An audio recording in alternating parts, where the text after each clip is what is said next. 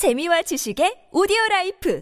팟빵 안녕하세요. 군사도뻥입니다. 우크라이나군이 헤르손에 대한 압박을 크게 강화함으로써 동부 돈바스 지역 대부분을 탈환해 올 수 있을 듯합니다. 이미 남부 전선의 헤르손 지역 러시아군은 헤르손 대교가 끊기면서 보급로가 끊기고 병력 증원조차 어려운 상태지만 최근 이들에게 9개 대대 전술단 규모에 해당하는 증원 병력이 지원되고 있는 것이 포착되었는데요. 그런데 드네프르강 이북에 러시아군 부대를 지원하기 위해 가장 먼저 지원된 제76 근위 공중 강습 사단이 오히려 위기에 처하면서 헤르손 지역을 향하는 러시아군은 그 진짜 목적이 아군 부대의 구출인지 헤르손 방어인지 아니면 크림반도에 대한 방어인지 분명치 않은 상태입니다. 그러나 러시아군의 이 같은 움직임은 조만간 더욱 큰 문제를 야기할 수 있습니다. 현재 헤르손 지역으로 집결하고 있는 러시아군이 사실상 이제까지 쉬지 않고 돈바스 지역으로 공세를 지속해왔던 마지막 남은 병력인데다 화력과 방어력이 떨어지는 장갑차들로만 구성되어 있는 부대들이기 때문인데요. 돈바스 지역은 러시아 입장에서 이번 전쟁을 일으킨 가장 결정적인 명분이자 유일하게 점령에 성공한 곳입니다. 이곳마저 잃게 된다면 사실상 러시아로서는 얻은 것이 하나도 없이 이번 전쟁을 통해 막대한 피해만 있는 상황이 될 텐데요. 정말로 우크라이나군이 헤르손에서 러시아군의 마지막 저항을 박살내버리고 동시에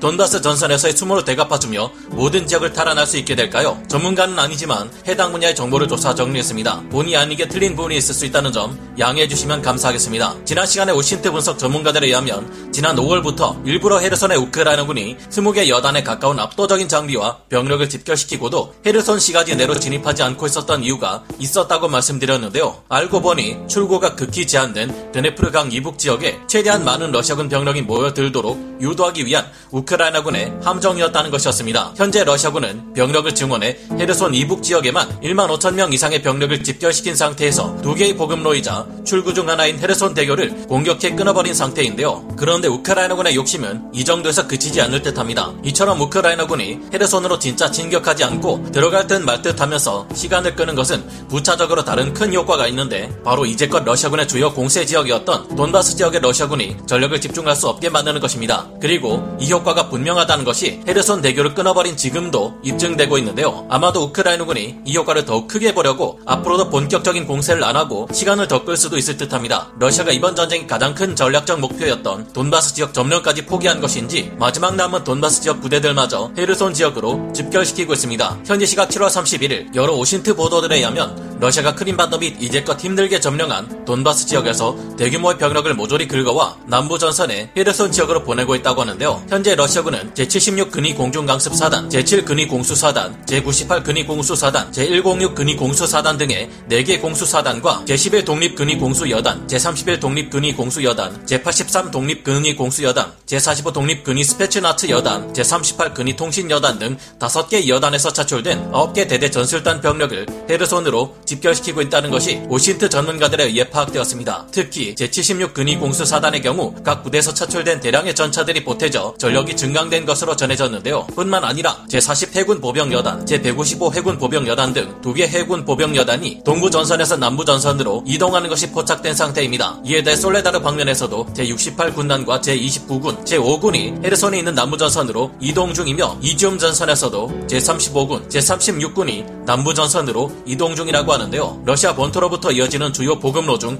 거의 유일한 길목인 케르치 대교에서는 본격적인 러시아군의 군수 및 물류 지원을 위해 차량 행렬을 통제시키고 있다고 합니다. 하지만 이렇게 러시아군이 많은 병력을 동원하는 것이 지금의 상황으로서는 상당히 무리라는 것을 우크라이나군은 잘 알고 있습니다. 이들 중 4개 공수사단과 5개 여단 병력의 경우 지난 5월 이후부터 돈바스 지역 중 세베로도네츠크와 리시찬스크 전투에서 우크라이나군의 거센 반격에 의해 심각한 피해를 입고 최근까지 재편성에 주력해왔던 이들이기 때문입니다. 게다가 이들 중 제76 근위 공중강습 사단의 경우 헤르손에 먼저 투입되었다가 고립되어 버린 상태인데요. 이번에 집결되고 있는 러시아군은 대부분이 공수부대 출신들인데 사실상 현재 러시아군의 주력 부대들이라 할 수 있는 상태입니다. 러시아 공수군은 총 4만 5천 명 정도의 병력으로 구성되어 있으며 이들에게는 전차와 같은 막강한 장비를 많이 갖추지 못하고 있는 것으로 알려진 이들입니다. 강력한 기갑 장비를 내세워 위풍당당한 공세를 보여왔던 러시아군이 어쩌다 이 지경이 된 것일까요? 러시아 육군은 최정의 주력 부대인 제1근위 전차군이 개전 초기 키우 북부 전선과 이줌 일대 전선에서 와야 되다시피 하는 큰 피해를 입었고 이 때문에 5월부터 공수군을 주력 부대로 삼아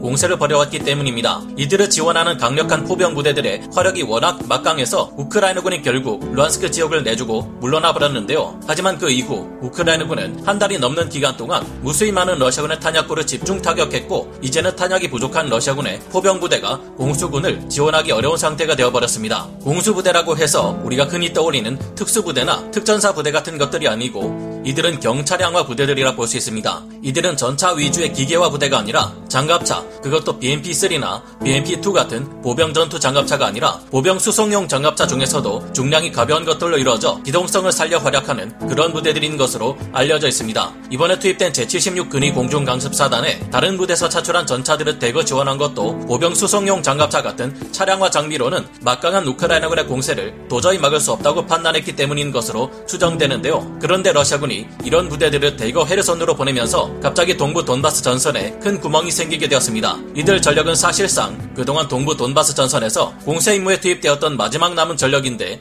이들이 대거 빠져나가면서 동부 전선의 러시아군은 더 이상 추가 공세를 실시하는 것이 불가능할 것으로 평가되는 상태입니다. 반면 돈바스 방면의 우크라이나군은 공세 작전을 수행하는데 반드시 필요한 전차들과 장갑차 전력을 아직 상당 수량만큼 보유하고 있는 상태이기에 주력 공수군이 대부분 빠져나간 돈바스 지역에 러시아군 은 이들을 막아내기 상당히 어려울 것으로 평가됩니다. 러시아군은 그동안 극심한 피해를 입고 수십 톤 단위 탄약고가 파괴당하면서 겨우 루한스크 지역 모두를 손에 넣었는데요. 조만간 우크라이나군의 반격에 의해 돈바스 지역 여러 곳이 탈환될 듯합니다. 그렇다고 러시아군 대다수 주력 부대가 돈바스 지역을 포기하면서까지 집결한 헤르손에서 러시아군이 이길 만한 가능성이 있느냐 하면 그것도 아닙니다. 러시아 공수군들이 우크라이나군의 무지막지한 대규모 포병과 기갑 부대와 싸워야 할 헤르손 지역의 전장은 대부분이 대평원 지역이라 숨을 곳이 별로 없습니다. 이런 곳에서는 오로지 강력한 기갑부대의 화력과 기동력, 물량 공세가 있어야만 승리할 수 있는 것으로 알려져 있는데요. 우크라이나군이 그동안 재블린 대전차 미사일과 매복 공격으로 러시아 전차들과 장갑차들의 상당수를 끝장내버릴 수 있었지만 키우와 서부, 북부 전선에서 이야기였지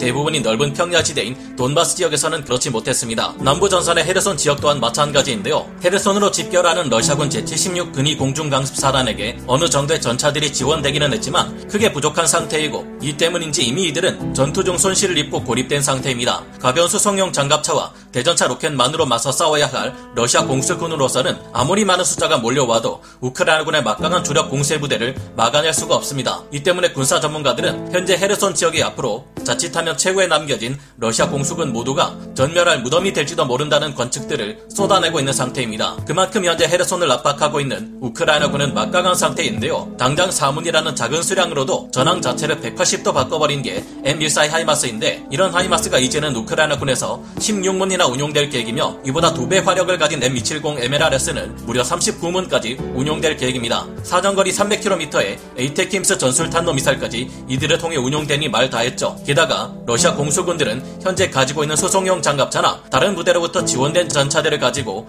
헤르손으로 진입하기도 어려운 상태입니다. 헤르손 대교가 최근 우크라이나군의 정밀 타격으로 인해 끊어 져 버리면서 러시아군은 드넓은 드네프르 강을 배나 소형 보트, pontoon 부교 등으로 수송해야 하는데 이런 것들로는 수많은 러시아군의 장비를 드네프르 강 북쪽으로 옮길 수가 없습니다. 설사 도하 작전을 통해 이 같은 장비들을 드네프르 강 이북 지역으로 옮기려고 해도 뻔히 예상되는 지역에서 행해질 도하 작전을 우크라이나군이 눈치 못 챌 수가 없겠죠. 설마 그런 일이 있겠느냐만 드네프르 강을 러시아군의 대규모 도하 작전으로 건너려는 시도를 하려다가는 이때를 노려 공격하려는 우크라이나군의 반격에 회복할 수 없는 피해를 입게 될 겁니다. 현재 러시아 군은 억지로 끊어진 헤르손 대교, 즉 안토노프스키 교량에 철판을 덧대 복구하려 하고 있지만 이미 교량의 기반 자체가 큰 타격을 받은 상태이기에 이곳을 대형 트럭이 지나려다가는 다리 자체가 무너져 내릴 수 있는 상황이라는 경고를 받고 있습니다. 그래서 아무래도 현재 모여들고 있는 러시아군 9개 대대 전술단 병력과 추가 병력은 드네프르 강 남쪽에서 방어진을 치고 우크라이나군이 드네프르 강을 건너와 바로 크림반도로 향해 내려올 수 없도록 필사적으로 막으려는 것일 확률이 크다고 생각됩니다. 그런데 이런 상황에서 우크라이나군이 러시아군의 예상을 뒤엎고 계속 헤르선을 칠 것처럼 속임수만 쓰다가 제대로 된 반격은 동부 돈바스 전선에서 시작한다면 무슨 일이 벌어질까 큰 기대가 되네요. 여러분은 어떻게 생각하시나요? 오늘 군사 돋보기 역사 마치고요. 다음 시간에 다시 돌아오겠습니다. 감사합니다. 영상을 재밌게 보셨다면 구독, 좋아요, 알림 설정 부탁드리겠습니다.